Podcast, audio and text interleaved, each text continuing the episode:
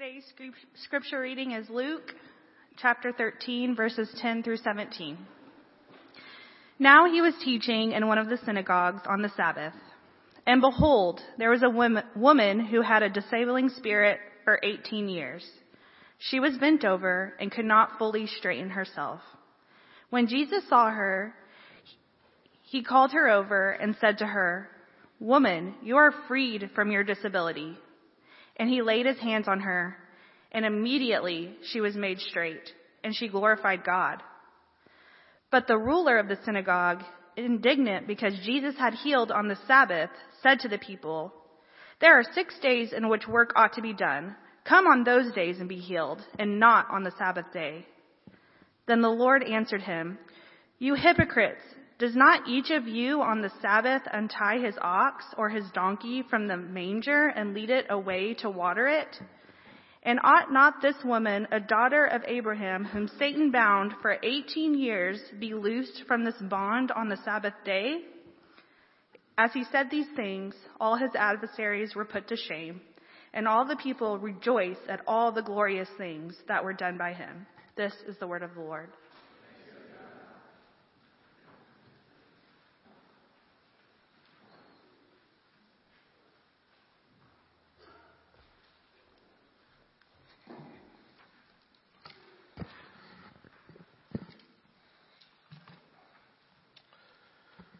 Good morning, church family. Happy first Sunday of the Lenten season. I hope you are well this morning. I have a question for you today. Do you see this woman? Do you see this woman? She has a testimony and a good one at that. Do you see her? Most of her life, she's probably unseen and unheard. But today, everyone in the crowd can see her. The ruler or president of the synagogue can see her, and so does Jesus. Verse 10 says, while he was teaching in the synagogue on the Sabbath, he saw this woman. Jesus was not too involved with his teaching and resting on this particular occasion to miss the opportunity to see this woman. When he looked, what did he see? When he looked, what did he see? Verse 11, it says, And behold, there was a woman who had a, who had had a despair for 18 years. Either she was well known for having this. There's a wide range of what this disabling spirit could mean. But what is clear in context is that Satan, verse 16, had something to do with it. She was at least tormented by one of his minions, whether she was demon possessed or not. We do not fully know.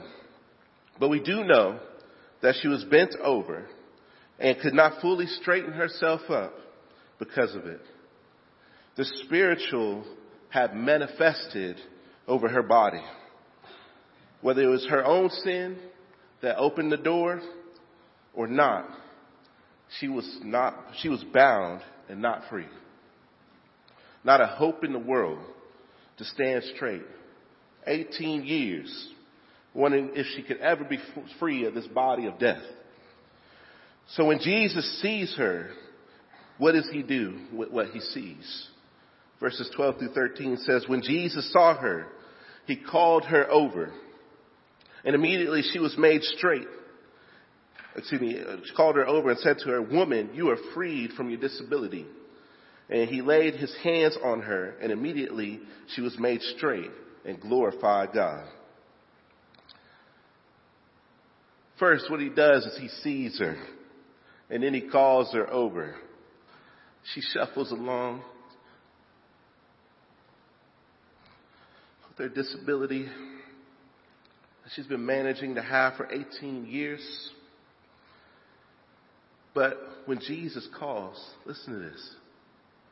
She answers. She answers. And she experiences something that is very familiar to us, right, church? The love of Jesus Christ compelling him to say, Your infirmities have been healed. You are free from your disability. But he did not say, just say something. He laid his hands on her. He touched her. The meaning is debated as to why he decided to touch her in this particular situation. No, this is not some kind of weird how to cast out demons on YouTube or something like that. It's not one of those moments. The main point is this, that immediately, as soon as he touched her, her bones started shaking and stuff inside her body started realigning. And maybe like when you see those like professional chiropractors and they start popping things and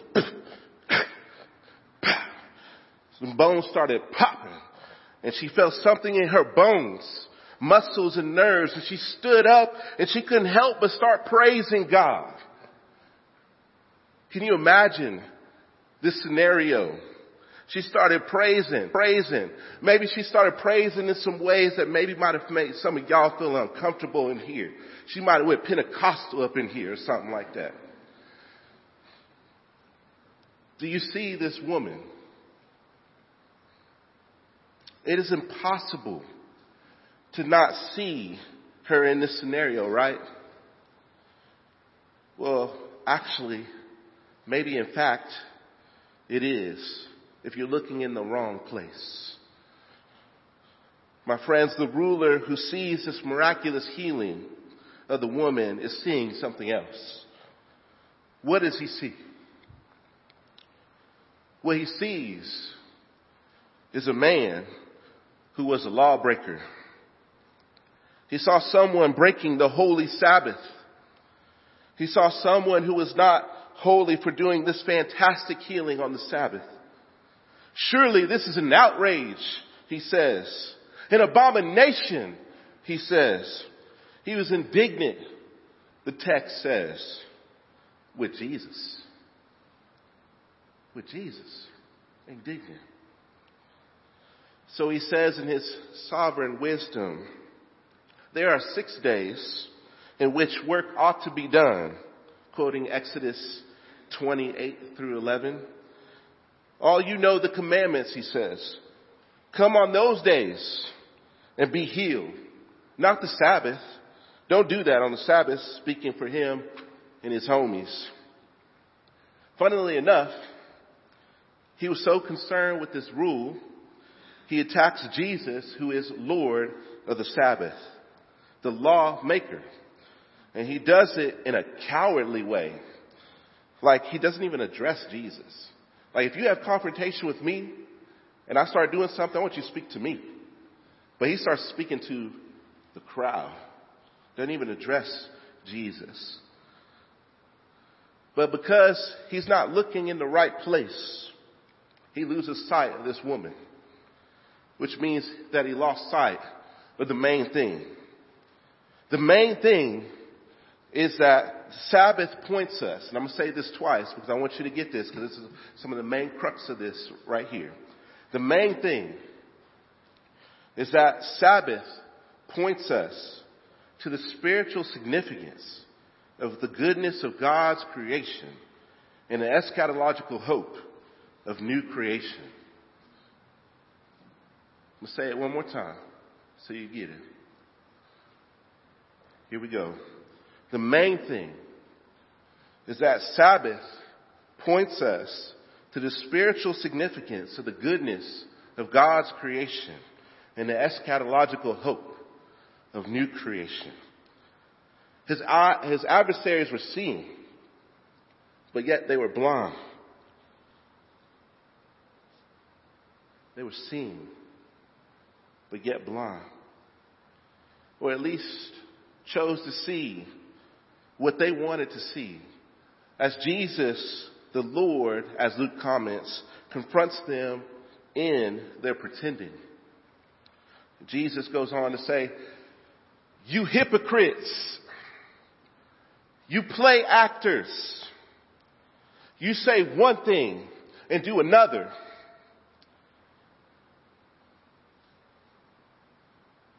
But Jesus loves them. Jesus starts appealing to their distorted view in a few ways. I'm going to give them to you right here. Because Jesus wants his opponent's heart as well. And so he begins by making this appeal. He says, Hey, first, you do this very thing, Jesus says. You do this very thing, verse 15. Does not each of you on the Sabbath untie his ox or his donkey from the manger and lead it away to the water? Let's keep it a buck, fam. Don't you? On Sabbath, take care of your ox and donkey when they thirsty and they about to die? You permit yourselves to do that, right? Not that Jesus thinks that it's a bad idea or something to do that. Hey friends, if you have a dog that needs water, and he's about to die. Is Jesus going to be mad at you for giving some water to your dog who's about to die on Sabbath? It's self-explanatory, right? Uh, it's pretty clear. What a great way to uh, speak to their heart in this moment, Jesus does. He's not condemning them for their action, for caring for their donkey, but instead is condemning their double standard, unwilling to live that way themselves, because their donkey could quite literally die if uncared for. Friends, this is scary. They had learned the law, but the meaning had not sunk in. Always seen, never perceiving. They did not take into account the full counsel of the law and the prophets, or they would have known that a fast and the Sabbath connected to loving vulnerable neighbors is not only acceptable, but in line with the movement of the kingdom. They would have seen in Isaiah 58 verses 13 through 14 of which in context of Isaiah 58, God is calling Israel to return to the greater matters of the law keeping. Their fast and their piety was being drowned out by their hypocrisy and injustice. There's a fast that one should choose that keeps in line with the heart of the law. And there is a Sabbath keeping that does so as well. Let's look at Isaiah 58 and see what it says about the Sabbath in light of what I'm saying. On your screen, it should come up. Verse 13. If you turn back your foot from the Sabbath, from doing your pleasure on my holy day, and call the Sabbath a delight, and the holy day of the Lord honorable, if you honor it, not going your own ways, or seeking your own pleasure, or talking idly, then you shall take delight in the Lord. And I will make you ride on the heights of the earth. And I will feed you with the heritage of Jacob your father, for the mouth of the Lord has spoken. Friends, there's actually nothing in Isaiah 58, 13 to 14 about hating, about God hating the caring of neighbor on the Sabbath. Actually, what the Lord seems to be more concerned with is hypocrisy. Saying you are keeping the law only to mask the fact that you want to do what you want to do. Seeking your own pleasure and not delighting in God. So Jesus confronts them in this way. Will you do Sabbath according to my ways and not the man-made ways that you decided, which is typically sinful and hypocritical? That's his first way of appealing. His second is like it. You care about your own donkey. Should you not care about this woman on the Sabbath? And she is not just any old woman, but a tormented woman. One who hasn't rested in years. And not just a tormented woman, but a daughter of Abraham. The term daughter of Abraham was a term that was pointing to the fact that she was a woman of their people, a Jewess. But it could have meant more. Jesus could have been dropping a hint that her very presence right now in this moment was so that they could see her not just as a Jew in lineage, but also an ideal or a symbol. The New Testament scholar Walter L. Liefeld in his exegetical commentary puts it like this. The phrase daughter of Abraham does not simply point to the ancestry of the woman.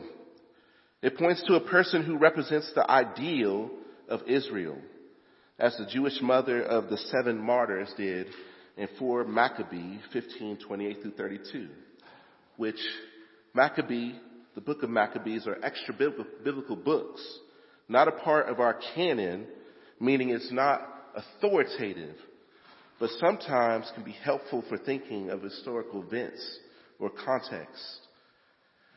In fact, he goes on to continue.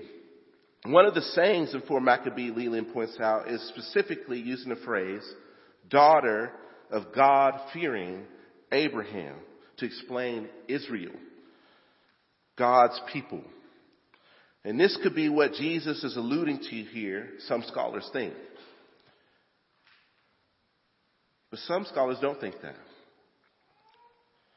Now, how would this idyllic symbol, this woman, right here in Maccabees equate to this woman? Let me give you a couple thoughts and then we'll move on to the main thing. But I want you to hear this because this is really interesting and thought provoking. Here, right in front of them, is the hope of renewal they long to see as a nation. Right in front of them was them. Their spiritual need embodied. And their healing was the hope they all longed for. She held on to hope, sitting in the synagogue until the Lord showed up and overthrew her enemy, Satan. The Maccabean revolt didn't lead to the final freedom they longed for. They were still under the occupation of Rome at the moment. But here comes Jesus, the Lord of rest, ushering in the very kingdom of Sabbath rest they longed for, but not in the way they thought it would come. And some see it, and some don't due to their hypocrisy. But whether you agree with that or not, the main point is this. This woman is someone who ought to be more dear to them than their own donkey. And her healing should be more significant to them than the, the taking care of that donkey or ox. It was as least like if your very own sister were in her place for 18 years. And then all of a sudden she gets healed and you start going, but the Sabbath, no way. How dare you on the Sabbath? Could you imagine that? How could they not see?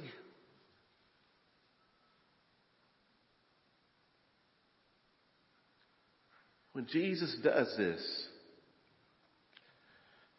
it should have filled his heart with delight.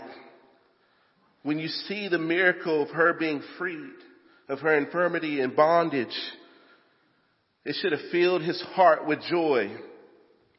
No matter if it comes on the day you shouldn't work or not. Church family, we're about to get real. Don't, don't be found criticizing someone else's movement when they are bringing healing to others on the Sabbath, the day of rest. Sure, we all need rest, but don't become the rest police because you done found some emotional intelligence stuff after the pandemic. Uh oh. Don't you start judging now. You might find yourself on the wrong side because your motives might be mixed up in that. Maybe you are anxious. We're going to get real deep about your own lack of maturity. So you project that on others. They're maybe moving a certain way that seems like a little much. So you gotta correct them. But really you're just worried you can't keep up. And it's starting to make you look like weak sauce to the Lord. At least in your eyes. That's what you think. My friends, don't compare yourself to the next person. Run your race. Handle your assignment. But also let them run their race as well. Especially with the Sabbath rest thing. And I'm all for accountability. But once you are kind of like free and content in this rest thing, pull the log out of your own eye first and then go to your brother and sister in Christ and pull that log out of your brother and sister in Christ's eye. But get yourself right first. My friends, I think we've been lied to a lot. Health is wealth. Take care of yourself. Self-manage. Friends, ain't nothing in scripture about that.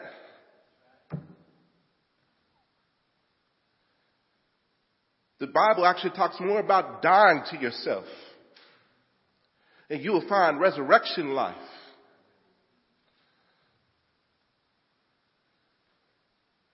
Now again, resting is good. But don't let it go too far. Especially if you see someone on the side and God calls you on the Sabbath day to lay a healing hand on this person. Don't you feel like you're doing something wrong, church? Exactly what Jesus did. And if somebody else has a problem with it, tell them to come see me and I'm going to point them straight to this verse. Which takes me to kind of, I'm going to finish up here in a second, but it takes me to the two responses to Jesus in this text. The two responses are telling. They're actually shocking, maybe even scandalous. Hypocrisy is dangerous, fam. But what is worse is an unrepentant heart. Verse 17 says, As he said these things, all his adversaries were put to shame. And all the people rejoiced at the glorious things that were done by him. On one side, there are people who are celebrating, dancing up and down the glorious things that Jesus did. Funny, funnily enough, it's probably the average Joes who are doing these things. Not the spiritual elite. Unfortunately, the leaders leave feeling ashamed the most spiritual ones who are supposed to know God the best are unrepentant and ashamed. The people, at least here, are unashamedly rejoicing and glorifying God. There's a few lessons in this. But the main thing is that it's not enough to leave ashamed at the wisdom of God. Jesus clearly aired out their dirty laundry for everybody to see. But surely, if they just repented, they would have received the kingdom of God. If you find yourself opposing God and His correction comes your way, the gospel message of good news says the correct response is repentance. Not wallowing in shame like this ruler and his crew, but repentance turning from your prideful ways and receiving the healing like all tormented souls can have through Jesus. He has grace for the blind and the humble, but God opposes, the proud. See, pride won't let you see what you ought to see. My question is, do you see? Do you see? If not, your duty is not to walk out those doors today, still wallowing in shame, confronted by your sin,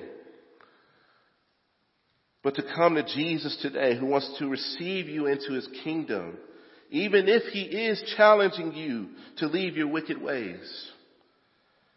While we were enemies of him, Christ died for us. The question is, will you respond like the woman and come to Jesus or will you leave like the man? That is your question today. Furthermore, in my conclusion, I asked in the beginning this question. Do you see the woman? Do you see her? Church family, do you see her? But I ask you now, what is she saying? Did you hear her testimony? She is saying, Jesus is God. She is pointing to Jesus, the Lord of rest. As Augustine of Hippo noted, both her condition and her healing function like a visible word. For in her painful earthly orientation, she is a physical sign for the spiritual condition of all humanity outside of Christ. What does that mean? She is a sign, church family, that God will one day give rest to all who receive the kingdom by faith and they're proved to be the children of Abraham. She is a forerunner to all those who will come after her and receive the true Sabbath rest. She is saying that God has grace for all. If I can be healed in Christ, she says, you can be too. Let go of your pride, she says. Let go of your ways, she says. Let go of worshiping God in the way that you want to receive Him, the box that you put Him in. Trust in nothing else but God. Come to Jesus, Lord of Sabbath, because Jesus has come for you. When Jesus saw her, he did something about it. He came to her. She did not run up on him. He stretched out and touched her. My friends, that is the gospel. For those who long for Sabbath rest, it is here and available to you in Christ. And he came to you first. And for those who have received a foretaste of what Sabbath is, as we await Jesus' return to give us the full version of Sabbath rest, we can rest assured that the Lord of Sabbath rest is going to provide the rest we have been waiting for. Isn't that good news, church? Do you see? Do you see? Do you see this woman? What is she saying? I hope you see. And I hope you see Christ. Let's pray.